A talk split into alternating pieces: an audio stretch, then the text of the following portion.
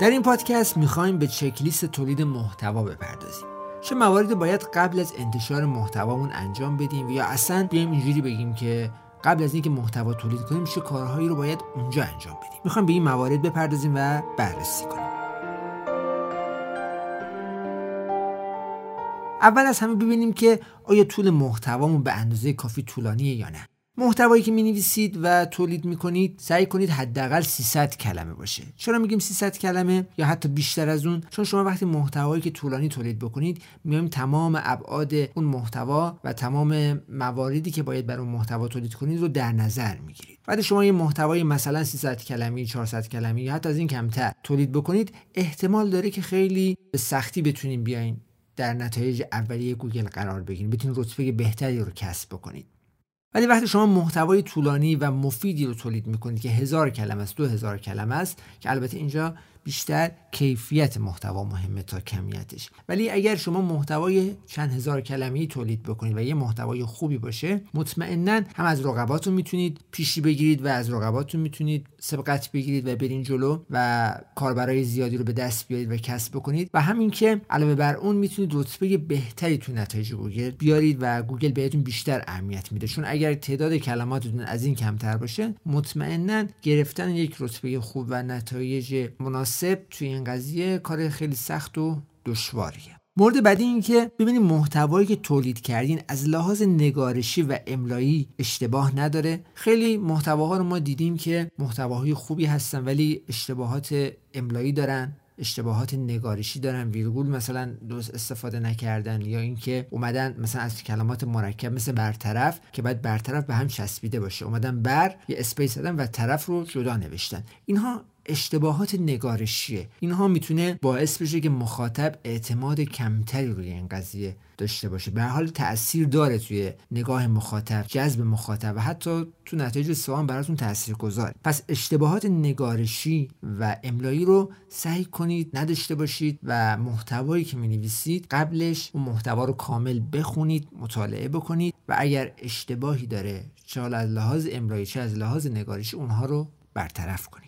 مورد بعدی این که اون محتوایی که تولید کردیم ببینیم قابل خوندن یا نه. قابل خوندن یعنی چی؟ یعنی که اون محتوا از لحاظ اینکه کاربر بتونه اون رو درک بکنه بفهمه که آیا این محتوا چه محتوایی؟ محتوایی هستش که مناسب شما اومدین مثلا تو اون محتوا از پاراگراف های طولانی استفاده کردید از جملات خیلی طولانی استفاده کردید این کار یه کار اشتباهیه. چون وقتی تعداد جملات و پاراگراف ها رو به هم بچسبونید انقدر زیاد بشه کاربر به محضی که وارد بشه و اون محتوا رو بخونه مطمئنا از اون محتوا دوری می‌کنه و میگه خب این محتوا محتوای طولانی خسته کننده است من نمی‌خونم و سفر میبنده و میره. اینو در نظر داشته باشه محتوایی که می‌نویسید و تولید می‌کنید یک محتوای قابل خوندن باشه.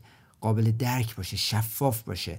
محتوایی باشه که همه موارد رو رعایت کرده باشه چه از جملات چه از تعداد پاراگراف ها تمام اینها رو رعایت بکنید مورد بعدی این هستش که محتوایی که تولید کردین دوستدار گوگل یا نه؟ یعنی چی؟ یعنی ما یه محتوایی رو تولید می‌کنیم که اون محتوا از کلمات کلیدی مرتبط در پرجستجو استفاده شده. یا جا ما میایم محتوایی رو تولید می‌کنیم. از کلمات کلیدی استفاده می‌کنیم که چندان کاربردی نیستن چندان مناسب نیستن. یا همون اول که ما تازه محتوا رو شروع کردیم و سایتمون هم تقریبا تازه هست و رقابت هم به حال توی کلمات کلیدی زیاد هست. انتظار داریم که مثلا توی کلمات دو سیلابی بیایم بالا. مثلا خرید کفش به عنوان مثال. این میشه دو سیلابی. می‌خوایم با این بیایم بالا. یا با سه سیلابی می‌خوایم بیایم بالا. اینها توی فرایند تولید محتوا زمان بر هست. بعد یک مقداری محتواتون بهتر بشه برین جلوتر سایتتون رشد کنه بیشتر بشه مخاطبین بیشتری رو بتونید بگیرید. اینها اینجوری نیستش که همون اول بتونید با کلمات دو سیلابی و سه سیلابی بتونید رتبه خوبی رو کسب بکنید. بعد چهار سیلابی پنج سیلابی شش سیلابی نهایت بتونید بیاین بالا با این قضیه. حالا چهار تا پنج سیلاب گزینه مناسبی هستش که شما می‌تونید ازش در تولید محتواتون استفاده کنید و یک برنامه‌ریزی برای این قضیه داشته باشید که این محتوای به این شکل بنویسید و کاملش بکنید. پس به این مورد توجه داشته باشید که محتواتون دوستدار گوگل باشه و اون کلمات کلیدی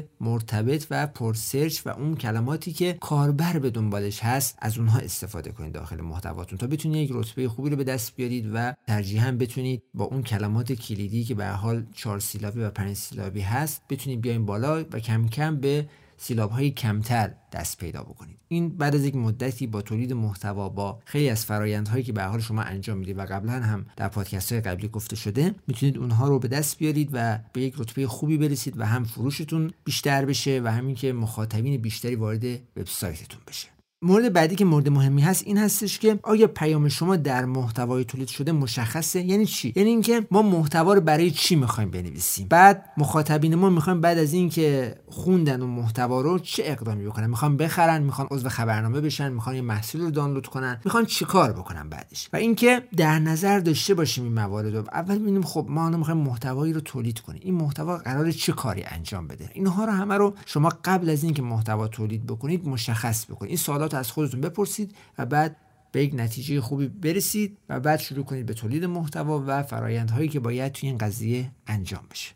مورد بعدی این هستش که شما در محتواتون لینک داخلی استفاده کردید یا نه. لینک داخلی در محتوا استفاده کردن صرفا برای گوگل نیست. برای گوگل هست برای سئو هست خیلی هم خوبه و خیلی هم عالیه. که به حال گوگل هم اومده بر اساس نیاز کاربر این ساختار و این چیدمان رو در نظر گرفته. شما وقتی محتوایی می نویسید و تولید می‌کنید حالا محتواتون چه محتوای بلاگی هست چه محتوای محصول هست دارین محتوا رو می نویسید میان لینک های داخلی مناسبی رو استفاده این لینک های داخلی کمک می‌کنه که کاربر دسترسی بهتر و مرتبط تری به سایر قسمت ها داشته باشه. شما در مطلبی نوشتید یا رو نوشتید و حالا گفتید که می‌تونید مثلا این محصول دیگه هم می‌تونید ببینید و ازش خرید بکنید یا اینکه می‌تونید مطلب دیگه ای که مثلا تو حوزه دیجیتال مارکتینگ نوشتین یک شاخه دیجیتال مارکتینگ رو بهش کار می‌کنید؟ با توجه به حالا به اون مطلبی که نوشته شده و مرتبط هست به اون قسمت لینک داخلی میده. این لینک داخلی کمک می‌کنه که دسترسی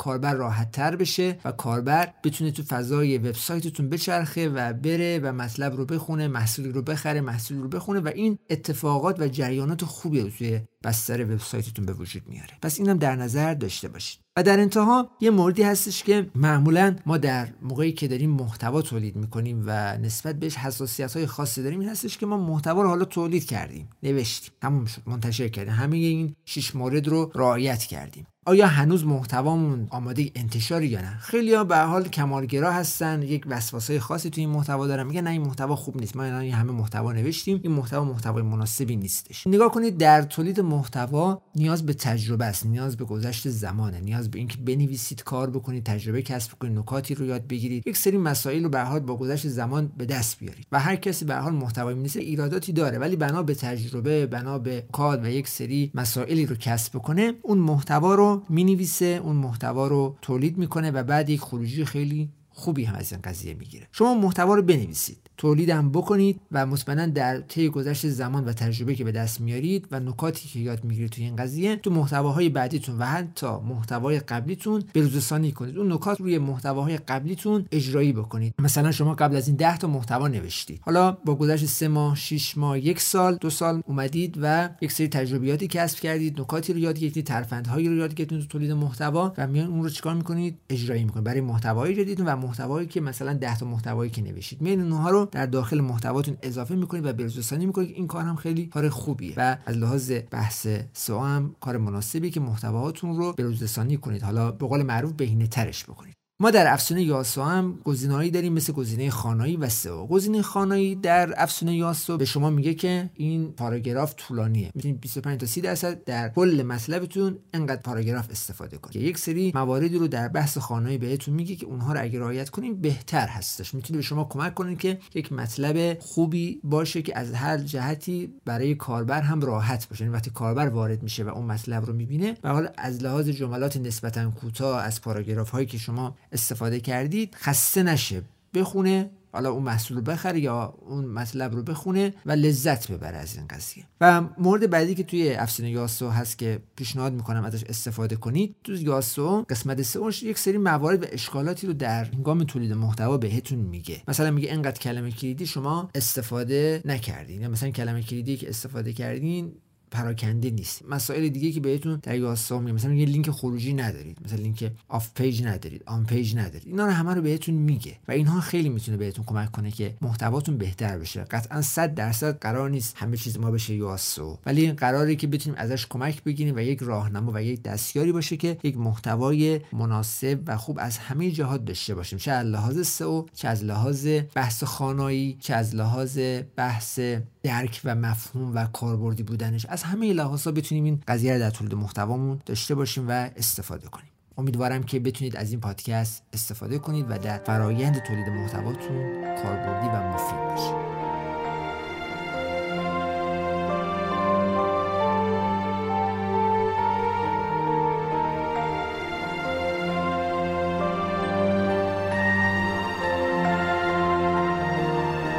با وب پلاس همراه ما باشید. وبمستر پلاس